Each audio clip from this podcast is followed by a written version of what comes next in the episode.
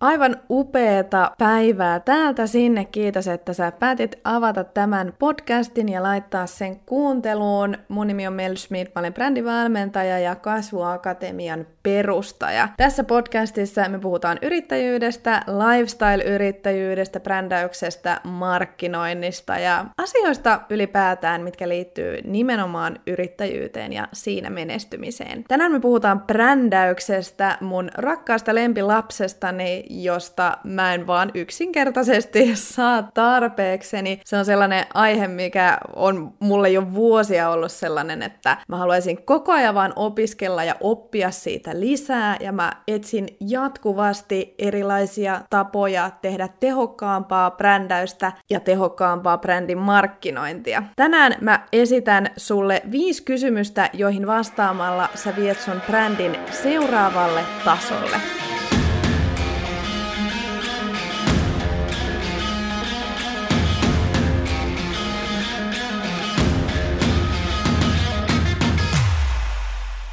Jos sä oot yrittäjä tai markkinointia tekevä henkilö ja sä vastaat nimenomaan siitä, että miten joku tietty brändi koetaan tai sä pyrit sun omalla tekemisellä parantamaan sitä, niin tää on ehdottomasti sellainen jakso, minkä mä suosittelen sua tänään kuuntelemaan. Ja jos sä olet sellaisessa paikassa, eli tarkoitan sitä, että et ole esimerkiksi autoratissa tai muuta vastaavaa, niin ihan ehdottomasti kannattaa ottaa myös muistiinpanovälineet siihen viereen, koska mä veikkaan, että tästä saattaa herätä semmoisia muutamia hyviä ajatuksia ja jopa action-steppejä, mitä sä ehkä haluat myöhemmin laittaa käytäntöön. Puhutaan vielä ensin vähän siitä brändäyksestä. Brändin perusteella ihmiset nimittäin tekee päätöksiä siitä, paljonko he on valmiita sijoittamaan sen brändin tuotteisiin tai palveluihin. Brändin avulla kommunikoidaan siitä, mistä brändissä on kyse, kuka brändi oikeastaan on, ja sen avulla pyritään luomaan arvoa sille asiakkaalle. Mä oon yhdessä jaksossa puhunut siitä, että brändi ei ole pelkästään logo tai esimerkiksi värit, joita käytetään. Jos sä et ole kuunnellut tätä jaksoa, niin mä lisään linkin tämän jakson yhteyteen. Tänne me viedään brändäys astetta pidemmälle, olipa sulla henkilöbrändi tai yritysbrändi tai vaikka molemmat, niin mä todella uskon, että näiden kysymysten avulla sä terävöität sitä sun brändiä entisestään.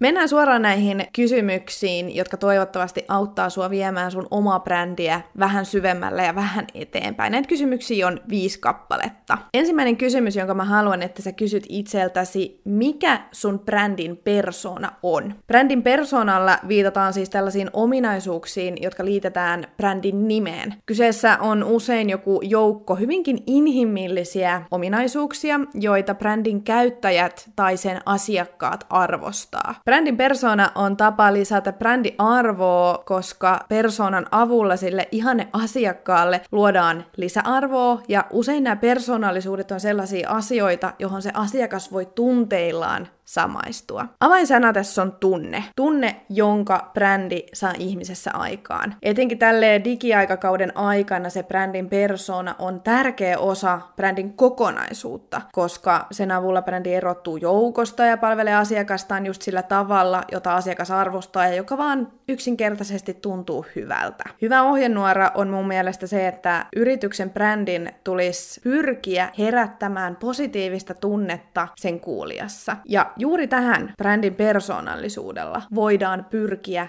vaikuttamaan, koska asiakkaathan ostaa todennäköisemmin sellaiselta brändiltä, jonka persoonallisuus on aika samankaltainen kuin sillä asiakkaalla itsellään. Mä tein vähän taustatutkimusta, enkä kauhean vähäkään tätä kyseistä podcast-jaksoa varten, ja mä viittaan tässä muutaman erilaisen artikkelin, jotka mä otin tuekseni. Investopedian mukaan brändipersoonallisuuksia on viisi erilaista päätyyppiä. Mä luettelen ne tässä seuraavaksi. Ensimmäinen tämmöinen päätyyppi on jännitys. Siihen liittyy huolettomuus, brändin eloisuus ja myöskin sellainen nuorekkuus, nuorekas meininki. Toinen brändipersoonallisuus persoonallisuus, minkä Investopedia mainitsi, oli vilpittömyys. Ja tähän liittyy hyvin vahvasti ystävällisyys, semmoinen huomaavaisuus ja suuntautuminen perhearvoihin. Kolmas on kestävyys. Kestävyyttä voidaan ajatella, että siihen liittyy karkeus, sitkeys ja urheilullisuus oli myöskin sellainen piirre tai ominaisuus, mikä tähän liittyen mainittiin. Neljäs brändipersoonallisuus on pätevyys. Menestyvä,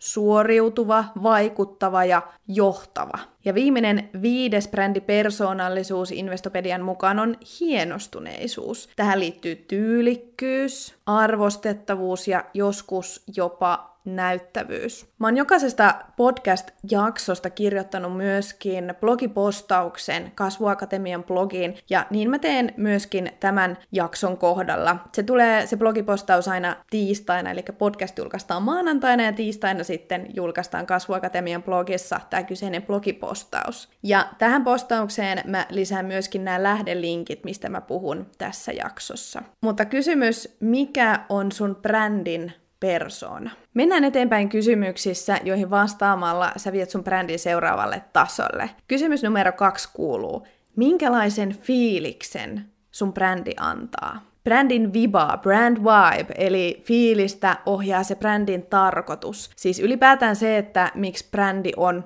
olemassa. Brändin fiilis ohjaa motivaatiota ja se koskettaa suoraan ihan asiakkaan tarpeita. Se koskettaa sen asiakkaan toiveita, kiinnostuksen kohteita ja erityisesti tavoitteita. Kun brändi korostaa sen tarkoitusta ja sen ihane asiakkaan tarpeita, tulee brändin fiiliksestä siitä vibasta vahvempi ja näin ollen myöskin voimakkaampi. Semmoinen hyvä apukysymys, kun vastausta tähän kyseiseen kysymykseen hakee, olisi, että mitä mä haluan ihmisten tuntevan, kun he ajattelee mun brändiä. Inklehti oli julkaissut artikkelin ja sen mukaan tunteet ohjaa ihmisen ostokäyttäytymistä ja päätöksentekoa ylipäätään. Senpä takia ei ole millään lailla yhden tekevää, minkälaisen tunteen se brändi luo sen asiakkaassa. Yksi hyvä harjoitus tai kysymys, jonka mä voisin tähän liittyen sulle vielä antaa. Tutki ensin sun brändin materiaaleja, kaikkea mitä sä sun brändi on laittanut maailmalle, julkistanut, laittanut ulos maailmalle. Somepostauksia, verkkosivuja, mainoksia, kaikki asiat, mitkä liittyy siihen sun brändiin ja mitä sä oot laittanut niin kuin ulos. Tee huomioita siitä, minkälainen fiilis ja tunne sulla tulee kokonaisuudessaan näistä kaikista erilaisista matskuista. Sen jälkeen, kun sä oot tätä vähän pohtinut ja ottanut selvää, tehnyt näitä huomioita, niin kysy itseltäs, minkälaisen fiiliksen sä haluaisit, että se sun brändi antaa, ja minkälaisen tunteen ja muistijäljen sä haluaisit sun katsojalle antaa. Tämän harjoituksen avulla sä saat varmasti vähän parempaa tai kokonaisvaltaisempaa kuvaa siitä, että mitä ehkä toimenpiteitä sun pitäisi jatkossa tehdä, jotta se brändin fiilis mätsäisi siihen, mitä sä haluaisit, että ihmiset siitä kokis. Eli numero kaksi, minkälaisen fiiliksen sun brändi antaa. Tässä kohtaa mä otan hörpyn mun päiväkahvista. Okei, okay, en tiedä, no on jo päivä, kello on puoli 12. Mä äänitän tätä perjantaina ja jaksohan tulee ulos muutaman päivän päästä maanantaina. Ja jos sä oot kuunnellut mun aikaisempia postauksia, postauksia äh, podcast-jaksoja, niin sä varmaan tiedät, että tää mun lämpimien juomien juominen menee aina aivan päin prinkkalaa silloin, kun mä äänitän, koska mä vaan yksinkertaisesti unohdan sen mun kahvin tai sen mun teen siihen pöydälle ja nyt erityismaininta, otan hörpyn kahvistani. Ihan loistavaa. Mennään eteenpäin. Kolmas kysymys, johon vastaamalla sä pystyt viemään sun brändiä seuraavalle tasolle. Se kysymys kuuluu, mikä on sun brändin tarina? Jokaisella meistä on tarina, ja jokaisella brändillä on tarina. Ja nyt mä en tarkoita mitään sellaista niin kuin pitkäveteistä, miljoonan kilometrin mittaista eeposta, että synnyin silloin ja sitten menin päiväkotiin ja ei mitään tällaista, vaan ytimekästä ja kuvaavaa kertomusta sun brändin takaa. Miten sun brändi on syntynyt? Mitkä asiat on vaikuttanut siihen, että se brändi syntyi? Mitkä asiat on motivoinut sua tekemään sitä, mitä sä ja sun brändi tekee? Ja miten tämä sun brändin tarina liittyy sun brändin missioon. Tarinat jää paremmin mieleen kuin faktat tai esimerkiksi pitkät luettelot sen brändin tai tuotteen tai palvelun ominaisuuksista. Harva ihminen jaksaa kuunnella faktapohjasta luentoa montaa minuuttia pidempään Se vaan yksinkertaisesti on näin. Mutta tarinoita sen sijaan me jaksetaan kuunnella lähes loputtomiin. Tarinat herättää tunteita, tarinat luo samaistumista ja tarinat motivoi toimintaa. Ei ole siis varmaan millään lailla sattumaa, että tuolta historiasta edelleenkin on elossa sellaisia tarinoita, mitä tai myyttejä tai miksi niitä nyt kutsuisi, mitkä vaan niin kuin elää vuodesta toiseen ja sukupolvelta toiselle. Tarinat luo tunteita. Kuten meillä ihmisillä, myös brändeillä voi olla, ja todennäköisesti onkin myös aika monta erilaista tarinaa, mitä voidaan kertoa. Tärkeää on mun mielestä se, että brändi tunnistaa ne niin sanotut oikeat tarinat, siis ne, joita kannattaa kertoa, ne tarinat, joilla on jotain merkitystä. Eli millä tarinalla on eniten merkitystä sen kuulijan kannalta, minkä tarinan kertominen missäkin tilanteessa motivoi sitä haluttua toimintaa asiakkaassa. Tarinan kerronta on yksi semmoinen osa brändäystä, mistä mä haluaisin vielä ihan ehdottomasti oppia lisää ja uskon ja toivon, että jossain kohtaa kun mä sen teen, niin mä myöskin tuon näitä oppeja ja ajatuksia tänne podcastin puolelle. Siihen mennessä jäädään vaan odottelemaan, että koska tämä päivä tulee, mutta tarinan kerronta on ihan ehdottomasti sellainen asia, mitä kannattaa opetella, jos sulla on yritys tai sä oot markkinointia tekevässä asemassa. Hei, sori että keskeytän, mutta mä haluan kertoa sulle Kasvuakatemian ilmaisesta resurssista, joka auttaa sua viemään henkilöbrändiä eteenpäin. Mä olen nimittäin koonnut yhteen ladattavaan oppaaseen 15 kasvua tukevaa sisältöideaa, joiden avulla sä vahvistat sun henkilöbrändiä somessa. Eli 15 ideaa valmiina, ihan sille ready to go, tästä näin, tässä on tää idea, jos se on riili, tässä on tää riilin ääni, ole hyvä, saa käyttää, anna palaa. Jos sä haluat tämän ilmaisen oppaan, niin käy lataamassa se itsellesi osoitteesta kasvuakatemia.com kautta 15 ideaa eli kasvuakatemia.com kautta 15 ideaa. Käy lataamassa sun ilmainen opas ja ala vahvistaa sun omaa henkilöbrändiä somessa. Mennään seuraavaksi uskomuksiin. Kysymys numero neljä, mihin kannattaa vastata, on tämä. Mihin sun brändi uskoo. Brändin uskomukset, joita on tavallisesti 3-5 kappaletta, edustaa sellaisia asioita, joka brändi yrityksenä loppujen lopuksi on. Kyse on ideologiasta, ja se yltää paljon pidemmälle kuin esimerkiksi vaikka liikevoiton tekeminen. Fakta on, että asiakkaat haluaa olla tekemisissä sellaisten brändien kanssa, joilla on samanlaiset arvot, samanlaiset ydinajatukset ja uskomukset. Ja ne brändin uskomukset on aika keskeisiä asioita brändäyksessä, sillä niiden esiin tuominen luo luotettavuutta, samaistumista ja ne kertoo brändin sielusta vähän pintaa syvemmällä tasolla. Uskomukset myös ohjaa sen organisaation tekemistä tai tapoja tehdä, ja niitä tulisi kunnioittaa esimerkiksi markkinoinnissa tai oikeastaan kaikessa tekemisessä. Brändin uskomusten tulee olla sellaisia asioita, johon aidosti uskotaan ja joita kohtaan se oikeasti on intohimoinen. Mä haluan korostaa tätä sen takia, että jos uskomukset on vain keksittyjä, koska ne näyttää hyvältä nettisivuilla, niin silloin brändistä tulee äkkiä aika ristiriitainen. Ja ihmiset kyllä haistaa paskapuheen. Jos kyse olisi esimerkiksi henkilöbrändistä, olisi hyvinkin ristiriitasta kommunikoida toista ja sitten taas tehdä toista asiaa. Mulla on tästä elävä esimerkki, joka tulee itselle mieleen tällaisesta ristiriitaisesta henkilöbrändistä. Kun mä olin yläasteikäinen, meillä oli perheessä tällainen perhetuttu, joka istui vihreiden edustajana kaupungin hallituksessa. Niihin aikoihin siinä kyseisessä kaupungissa pyrittiin edistää tällaisia tieremontteja, joiden tarkoituksena oli tarjota asukkaille turvallisempia ja parempia polkupyöräreittejä. Ja tämä mun perhetuttu oli yksi äänekkäimmistä ihmisistä näiden asioiden edistämiseen, ja hän todellakin piti meteliä näiden vihreiden uskomusten ja asioiden edistämiseksi. Mutta harmillisesti tämä samanen perhetuttu, joka istui siellä kaupunginhallituksessa, oli myöskin sellainen hahmo, joka kulki pienimmänkin reitin sellaisella isolla farmarivolvolla. Ja mä voin kertoa, että se auto ei varmastikaan vienyt mitenkään kauhean vähän löpöä. Ja kun mä sanon pienimmänkin reitin, niin mä oikeasti tarkoitan sitä. Eikä siinä.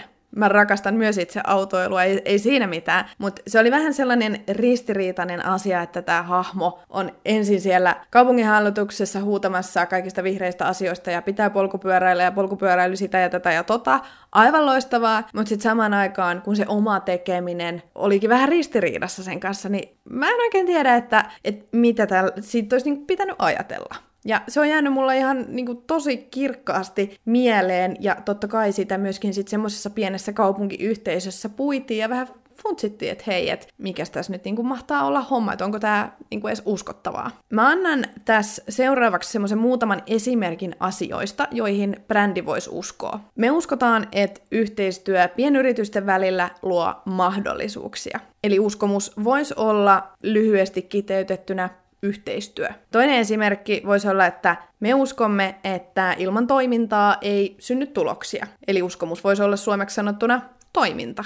Voisi olla, että me uskotaan, että radiomainonta toimii yhä. Ihan validi uskomus itse asiassa. Tai että me uskotaan laadun merkitykseen. Uskomus voisi olla siis laatu. Tai viimeinen esimerkki, me uskotaan, että kova työ tuottaa tulosta. Eli kysymys numero neljä, mihin brändi uskoo? Ihan ehdottomasti tämä kannattaa todellakin ottaa harkintaan, selvittää tämä asia ja ihan ehdottomasti mä suosittelen, että näitä brändin uskomuksia myöskin käytetään siinä omassa viestinnässä ja markkinoinnissa ja erityisesti sanallisessa viestinnässä hyödyksi. Mennään viimeiseen brändäystä tukevaan kysymykseen numero viisi. Mitkä on sun brändin komennot? Brändin komennot tai käskyt erottaa mun mielestä mielestä brändin loppujen lopuksi sen kilpailijoista. Mun näkemyksen mukaan nämä brändin komennot auttaa asiakasta ymmärtämään sen muutoksen, jonka brändi auttaa asiakasta tekemään. Tai ne komennot havainnollistaa sitä matkaa, jonka asiakas brändin avulla tekee. Esimerkiksi, jos komento on kasvata luottamusta somessa, niin tämä komento auttaa asiakasta muodostaan selkeämpää kuvaa sen brändin hyödyistä ja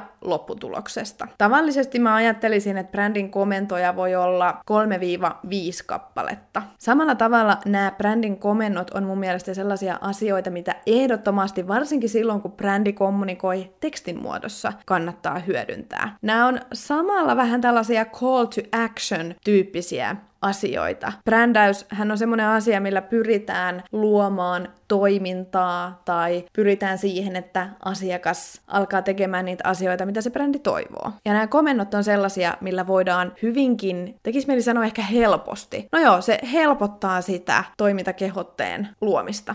Alright, tämä jakso on selkeästi pikkusen lyhyempi, mutta mä toivon todellakin, että nämä kysymykset on sellaisia, jotka auttaa sua viemään sitä sun brändiä seuraavalle tasolle. Ja sit kun sä oot vastannut näihin ja ottanut näitä oikeasti käyttöön, niin mä todellakin uskon, että näiden avulla sä erotut tai sun brändi erottuu kilpailijoistaan. Eli kaikki viisi kysymystä, joihin vastaamalla sä viet sun brändin seuraavalle tasolle. Numero yksi mikä on sun brändin persona? 2. Minkälaisen fiiliksen sun brändi antaa? Kolme. Mikä on sun brändin tarina? Neljä. Mihin sun brändi uskoo? Ja viisi. Mitkä on sun brändin komennot? Mä haluan kiittää sua siitä, että sä kuuntelit tämän jakson. Niin kuin aina, musta on aivan ihanaa ja mun tulee aina ihan superhyvä fiilis, kun mä saan istua tämän mikrofonin eteen ja alkaa höpöttelemään sulle asioista, mistä mä oon itse intohimoinen ja mistä mä uskon, että on sulle ja sun bisnekselle ja kasvulle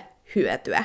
Sharing is caring, joten ota screenshotti tästä jaksosta, ja se sun Instagram-storissa, täkää meikäläinen at Schmidt, täkää ehkä kasvuakatemia at kasvuakatemia, ja niin kuin mainitsin tuossa alussa, niin ihan ehdottomasti kannattaa käydä lukemassa sitä kasvuakatemian blogia, koska siellä on ihan älyttömän hyviä tekstejä joiden avulla sä viet sitä sun omaa tekemistä eteenpäin. Muun muassa mä haluaisin nostaa tässä esille, meillä oli vieras kirjoitus Jasmiina at Brandilla Businessta Instagramissa. Jasmiina on henkilöbrändäyksen sisällön tuotannon markkinoinnin asiantuntija, niin Jasmiina julkaisi tämän viikon tiistaina Kasvuakatemian blogissa tekstin LinkedInistä ja henkilöbrändäyksestä brändäyksestä LinkedInissä. Jos LinkedIn on sellainen kanava, jonka avulla sä pyrit luomaan sun asiantuntijaprofiilia ja viemään sun henkilöbrändiä eteenpäin, niin ihan ehdottomasti käy lukemassa se teksti. Löytyy Kasvuakatemian blogista osoitteesta kasvuakatemia.com.